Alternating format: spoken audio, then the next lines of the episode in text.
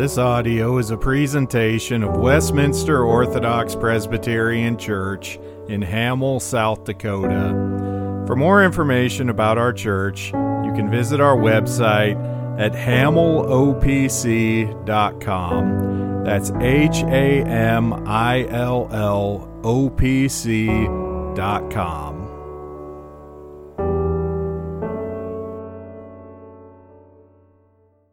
We return to Genesis after a few weeks away and uh, continue to look at the life of Abraham.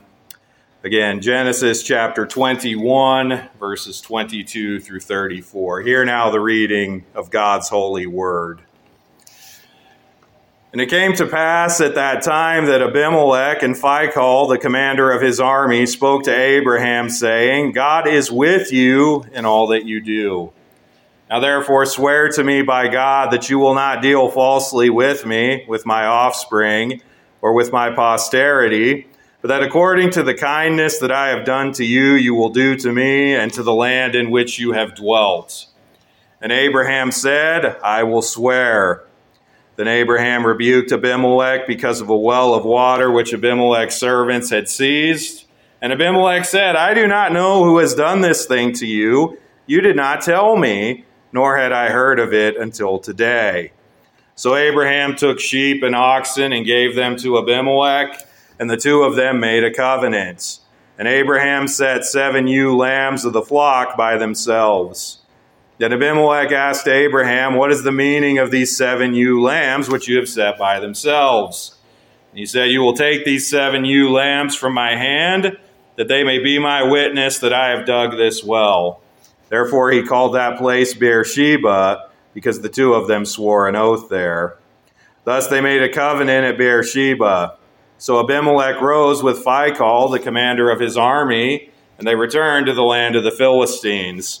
Then Abraham planted a tamarisk tree in Beersheba, and there called on the name of the Lord, the everlasting God. And Abraham stayed in the land of the Philistines many days. This is the word of the Lord. May he bless it in our hearing. You may be seated.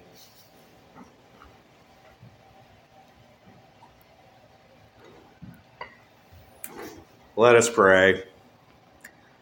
Father, as we come to your word this Lord's Day, I pray that by your Holy Spirit you would illuminate our hearts to receive it, that we would uh, know what you want for us to know concerning your word, that we would see even in this text, this history of this covenant between Abraham and Abimelech, the glory of your Son, Jesus Christ, shown forth, and that we may see how we are to live before your face and in this world. We pray this in Jesus' name. Amen. But we come back this week to Genesis after a few weeks away. What we saw previously in chapter 21 was at first the joyous birth of the covenant son of Isaac, but then also a permanent but sad and tragic resolution to Abraham's family strife. Hagar and Ishmael were sent away into the wilderness, where Ishmael would be a father of nations, but he would do so apart from the people of God, apart from the worship of God apart from the city of God. But before that, in chapter 20, Abraham had been embroiled in scandal because of his own sin. He had come into the land of the Philistines, the land of this king Abimelech. There, he rather shockingly and strangely, in light of everything else that had happened in his life, lapsed into a sin that he had previously committed, that had previously been recorded for us in Egypt. He tried to pass off his wife, Sarah, as his sister. In fact, to hear Sarah tell it in chapter 20, it seems that this is something they had done everywhere they had gone. They had never really stopped doing this sin. So, that is to say, we have seen in recent passages a reckoning with the continuing consequences of Abraham's sin. There was this matter with Abimelech. There was the matter of Hagar and Ishmael, the wife and son of pragmatism from chapter 16, which was essentially an open wound, a continuing conflict in their household that had been produced by that web of sin that Sarah had spun back in chapter 16. But this has now been resolved. Hagar and Ishmael have been sent away. But today we see a further interaction and a further resolution to the situation with Abimelech. Back in chapter 20, the situation with Abimelech was resolved in Abraham's favor. God directly and supernaturally intervened in the form of a dream to Abimelech to allow Abraham to escape with his life and his wife, and even with some of Abimelech's money and goods, as well as permission to dwell in his land. But Abraham has spent decades now as a sojourner, as an exile, traveling from place to place and having no permanent home of his own.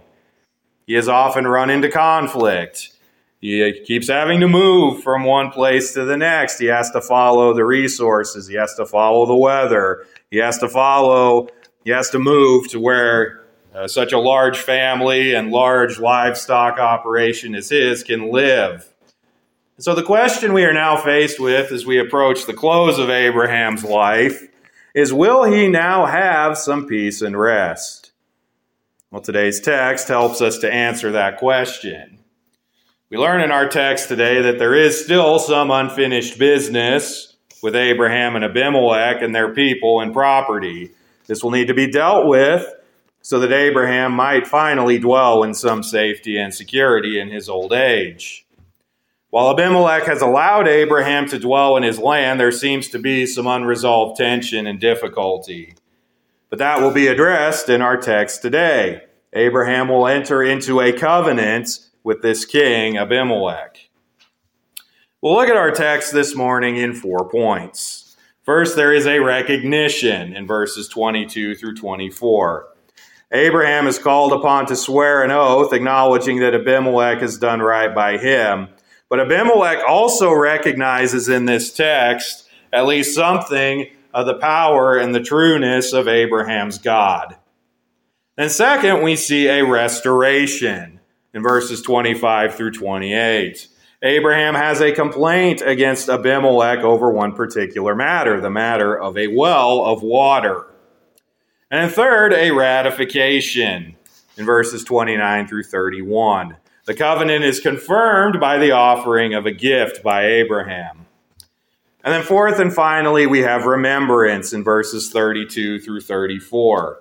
A monument, a memorial is set up for this covenant which is made. So again, we have recognition, restoration, ratification, and remembrance. Those are our four points for this morning. So first we see recognition in verses 22 through 24. We see that Abimelech, along with Phicol, the commander of his army, have a meeting with Abraham. It's something of a summit, something of a state meeting. Now, this is the first contact, the first interaction we have seen between the king and his guest since that treachery of chapter 20. Now, again, though that situation could have gone a very different way, Abraham could have, and by strict justice, probably should have been punished for his treachery. God intervened so that the situation would work out for Abraham's protection and good. Now, it was also demonstrated there that though Abimelech, by all accounts, seems to be an unbelieving and pagan king, he at least recognizes that Abraham seems to have the ear of some important God. This is consistent with the purposes of the covenant that God made with Abraham. It was not just for the blessing of Abraham and his household. The covenant was for the blessing of all nations, all the peoples of the earth.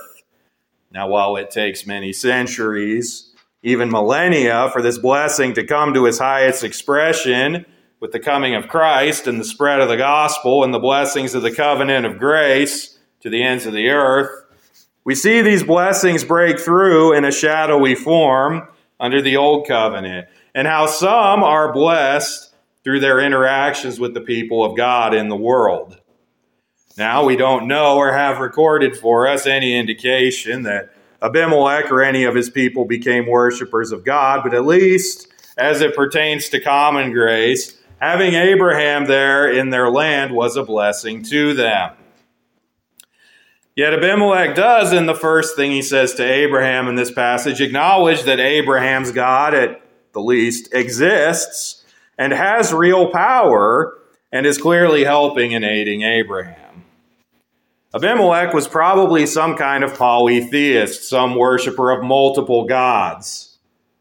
And he figured, well, Abraham's God clearly has some power, clearly can do some things. So we could probably give this God a spot in our pantheon, our collection of gods. Now, never mind that Yahweh demands exclusive devotion. But Abraham's God was the same God that had appeared to Abimelech in a dream during Abraham's episode of treachery. And at the very least, knowing something of Abraham's God and the power he wields, Abimelech wants to keep good relations with Abraham and vicariously with Abraham's God. So even if Abraham hasn't done the best by Abimelech, Abimelech still has an incentive to do right by Abraham. And God has providentially ordered this situation for Abraham's good. But it does seem that there must be some lingering doubt about Abraham on Abimelech's part because he comes to Abraham and asks him to make this covenant, asks him to swear this oath to do right by him and his descendants. I've mentioned this before, but as a reminder, oaths are serious business, even if we don't often regard them as such nowadays. Our Westminster Confession devotes an entire chapter, chapter 22, to the taking of oaths and vows. They're treated there as an act of religious worship. This is because even though the matter for which they are taken may not be a religious matter, they involve a calling upon the name of the Lord, even if it is just to bear witness concerning something in the temporal sphere. Now, oaths still exist. You might take one if you have a position in the government, or if you have to go to court to testify about something, you take an oath. If you sign anything that has to be notarized, that actually involves an oath taking, an oath swearing. Now, sadly, people don't take their oaths very seriously these days in many ways. In the examples I've just provided, you could probably think of instances, you could think of examples where people take oaths and still deception and fraud occur. Just think of the oath that all of our government officials take to uphold the Constitution, to uphold the laws of the land, and yet all the cases of corruption that we see among our governments. Think of all the people who go to court and then they take the oath, you know, they put their hand on on the Bible and raise their other hand and swear to tell the truth and then proceed to tell lies. But the solemnity of an oath comes from the value and the worth and the dignity of the name in whom the oath is sworn. So our confession rightly teaches that as Christians, if we swear an oath, we should only do it in the name of God. We should only call upon God as our witness because he is the only one who is worthy to do so. However, because we are invoking God's name, we should do so with holy fear and reverence. This is a major implication and application of the third commandment we looked at a few weeks ago in our catechism reading. To swear an oath in God's name falsely is to take his name in vain. And this is the most severe of sins, one which God vows to not hold guiltless. So, Abimelech asks Abraham to swear by the name of God, to take an oath in God's name, that he will not deal falsely with Abimelech or his offspring, but that he will deal with him kindly as Abimelech has done to him. Though Abimelech was wronged by Abraham before, Abimelech did well to Abraham, letting him leave, letting him live, even giving him gifts. Now, in a certain sense, Abimelech had no choice but to let Abraham and Sarah go because God said that he would kill him if he did otherwise. But Abimelech did better than that. He gave him possessions, he gave him animals, he gave him money, and gave him permission to dwell in his land wherever he wanted. And so, in return for the kindness that he has shown, Abimelech is asking Abraham to swear an oath that he will do right to Abimelech and his posterity. Now, just as a bit of foreshadowing, a bit of looking ahead, it seems Abraham will make good on this, Though in the very chapter after Abraham's death, in Genesis 26, his son Isaac will repeat some of his father's sins against either this Abimelech or another who is a descendant of him. But for now, Abraham agrees to swear an oath and will keep his word. He agrees to Abimelech's proposal in verse 24. But in order for this covenant to be sworn and to take effect, there is one matter of business that needs to be attended to. And this brings us to our second point. After Abimelech's recognition of God's presence with Abraham, we come to restoration in verses 25 through 28. We see that Abraham next brings a complaint to Abimelech about a well that Abimelech's servants had taken from him. He had dug it himself, but then others had come and taken control of it. Now, in that area of the world, wells were very important for survival. The land of Israel and the surrounding lands that were very hot and dry. Rain was inconsistent and unreliable. So, sources of water, like wells, that were permanent and consistent, they were very important for keeping people and animals alive. So, so Abraham had dug this well at some point in the past, and then sometime since, some of the Philistines had taken it over. Abraham wants it back. He needs it back as a reliable water source was vital for Abraham's life and livelihood. Now, Abimelech says that he did not know about this matter. He responds as though he's hearing it for the first time. This might raise some questions for us. Why didn't Abraham do anything about this before now? He and Abimelech were supposed to have good relations, but it seems that they had broken down. Abraham had this well, he lost it. It seems he had found a way to make do for a time without it, but it was a serious problem in his mind. Abraham has been given permission to live in the land, but living in the land doesn't do a whole lot of good if there's no water. Now, did Abimelech really know about this or not? Or Phicol, his commander, there with him? It's hard to tell. We don't know. Did Abraham not raise the issue now, until now, because of patience and forbearance, or because of some lingering fear and distrust of Abimelech, or even shame for his past sins against Abimelech? Again, hard to know for sure. But whatever the case, Abraham, now that he has an opportunity, wants something done about this well, and Abimelech is willing. So they enter into a covenant. Abraham, being the inferior in this situation, offers to Abimelech a gift, gives him tribute, gives him animals to sweeten the deal of this covenant.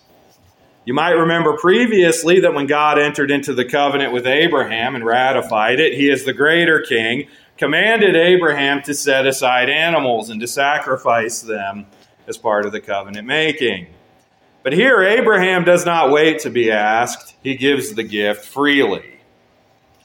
See, the plight of Abraham in the land of the Philistines is that while Abimelech has shown him some favor, he is still a stranger and a wanderer. He doesn't have a lot of leverage, he doesn't have a lot of raw power. He doesn't really own any of the land. In fact, the only piece of the land he'll ever own is he'll buy a small piece of it to bury his wife when she dies. In many ways, this is what our life in this world as Christians is like. We live in this world, in this life, we try to live lives faithfully and pleasing to God, being salt and light for the gospel. But we do this recognizing that this world is not our permanent home. We hope and we long for something ultimately better. But this, is, this does not mean that we are unable or should seek to live apart from earthly concerns. We don't become cloistered. We don't give up on the world and go live in monasteries or things of that sort. We don't even take the more subtle form where we just live utterly separate from the world and never interacting with it. While we recognize that we are part of the city of God, and that the city of man in many ways is against us and separate from us, there are ways in which we must overlap and interact with the city of man in our journey in this world. And when we do so, we should do so in a way that is honorable and righteous. See, Abraham had every right to ask for the well because he had dug it, but he also knew he needed the king's cooperation. And so we see that part of this is offering a gift. Abraham sets aside seven female lambs in verse 28. This is important in this covenant making, and it brings us to our next point. After the recognition and restoration, we see ratification in verses 29 through 31. So, Abraham, in addition to the other sheep and oxen that he has given to Abimelech to enter into this covenant, he sets aside these seven lambs. He has done so essentially to be a sign that Abimelech accepts the term of the covenant. By taking these seven lambs, Abimelech is acknowledging that he has the right to the well and its water. Now we see this language of a lamb or lambs being offered in exchange and accepted by a king. This is symbolism. This is to point us somewhere. Just as lambs are offered to the king in exchange for Abraham's well, which would have been a source of continued life for him, a lamb must be offered in place of sinners so that they might have life. The king accepts the offering of the lambs as worthy of the well. By taking these lambs from Abraham, there is an acknowledgement that the well belongs to him. He has the right to keep it, the right to use it. So, too, the sacrifice of the Lamb of God is accepted. And because of that, God's people, Christ's people, have the right to the life and blessings of children of God. Now we see that this covenant making between Abraham and Abimelech results in this place being named Beersheba. We've heard this name before, we've heard this place called by this name, but this passage tells us how it got its name. Beer means well, Sheba means swearing. It is the place of the well of swearing. It's the well where Abraham and Abimelech swore this covenant. And it's the well that they swore it for. The king has accepted the offering, and Abraham's source of life is restored. But there is one last point to which we must attend. After the recognition, restoration, and ratification, we come to remembrance in verses 32 through 34.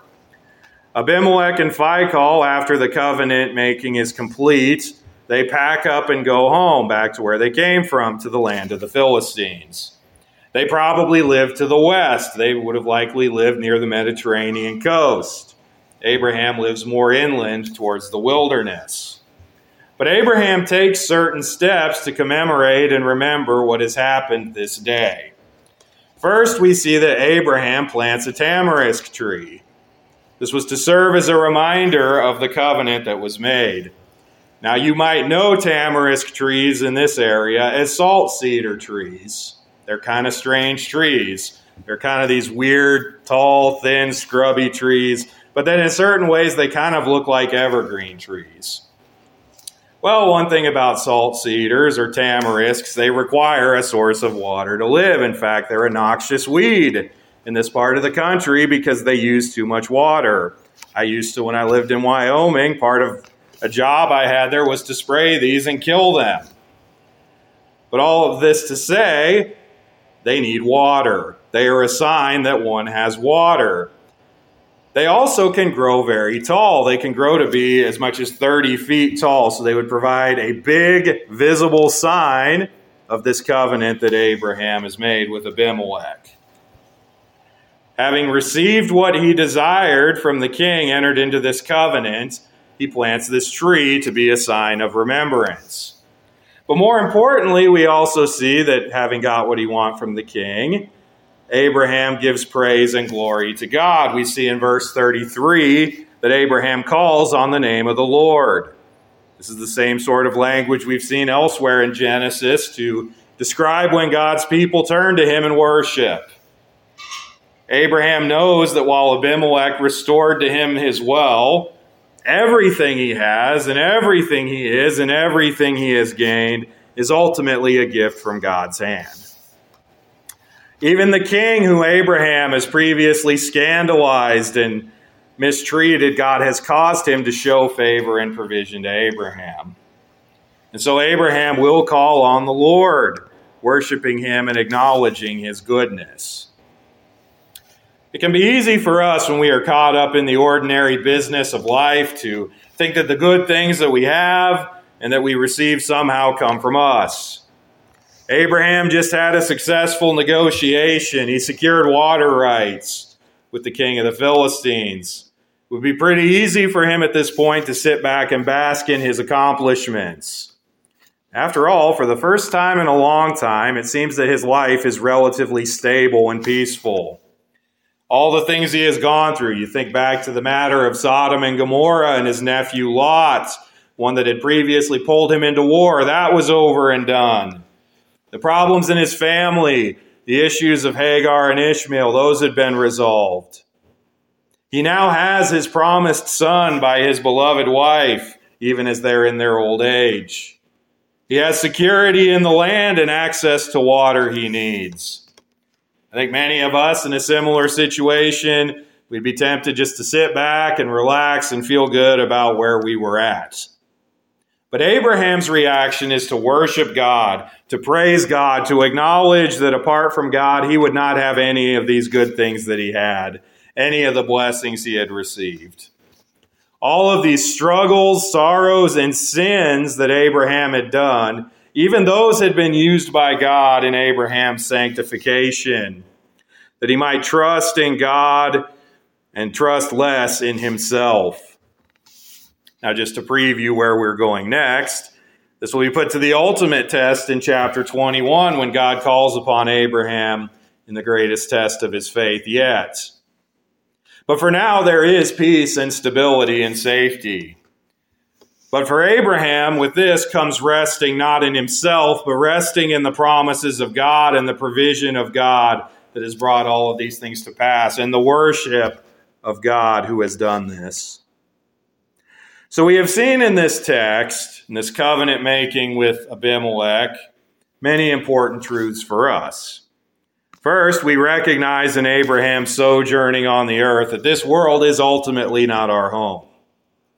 We long for a better country where sin and its effects are no longer present.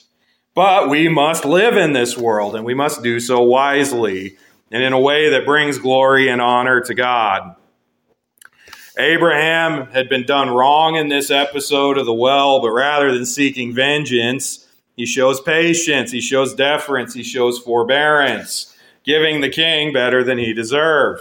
And Abimelech is forced to acknowledge, even as he seemingly has no faith in God, that God is good to his people. Now, we also see in Abraham's provision of these lambs in exchange for the well a picture of the gospel, a picture of Christ. We are all fallen and sinful people who, left to our own, will experience death and destruction, like being in a desert without a well. We are all condemned and doomed in our sin and misery. The King of heaven and earth has no obligation to do anything to help us. But a lamb has been offered in our place, the Lamb of God who takes away the sin of the world, so that those who repent of their sins and believe in him receive the living water that never runs dry.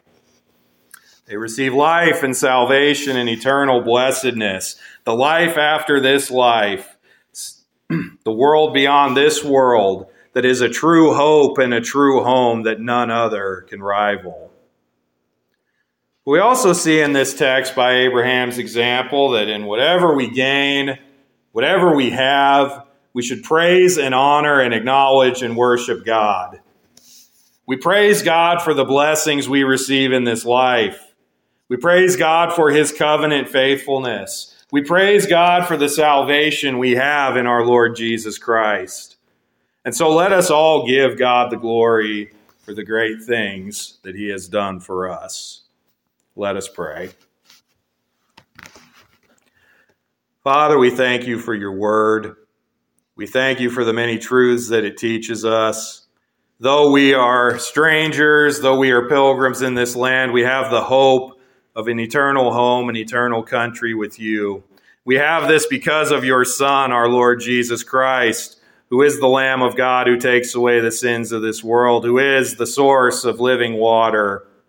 And I pray that in light of these glorious truths, we would live honorable lives, that we would uh, seek to make your name great in all that we say and all that we do. We pray this in Jesus' name. Amen.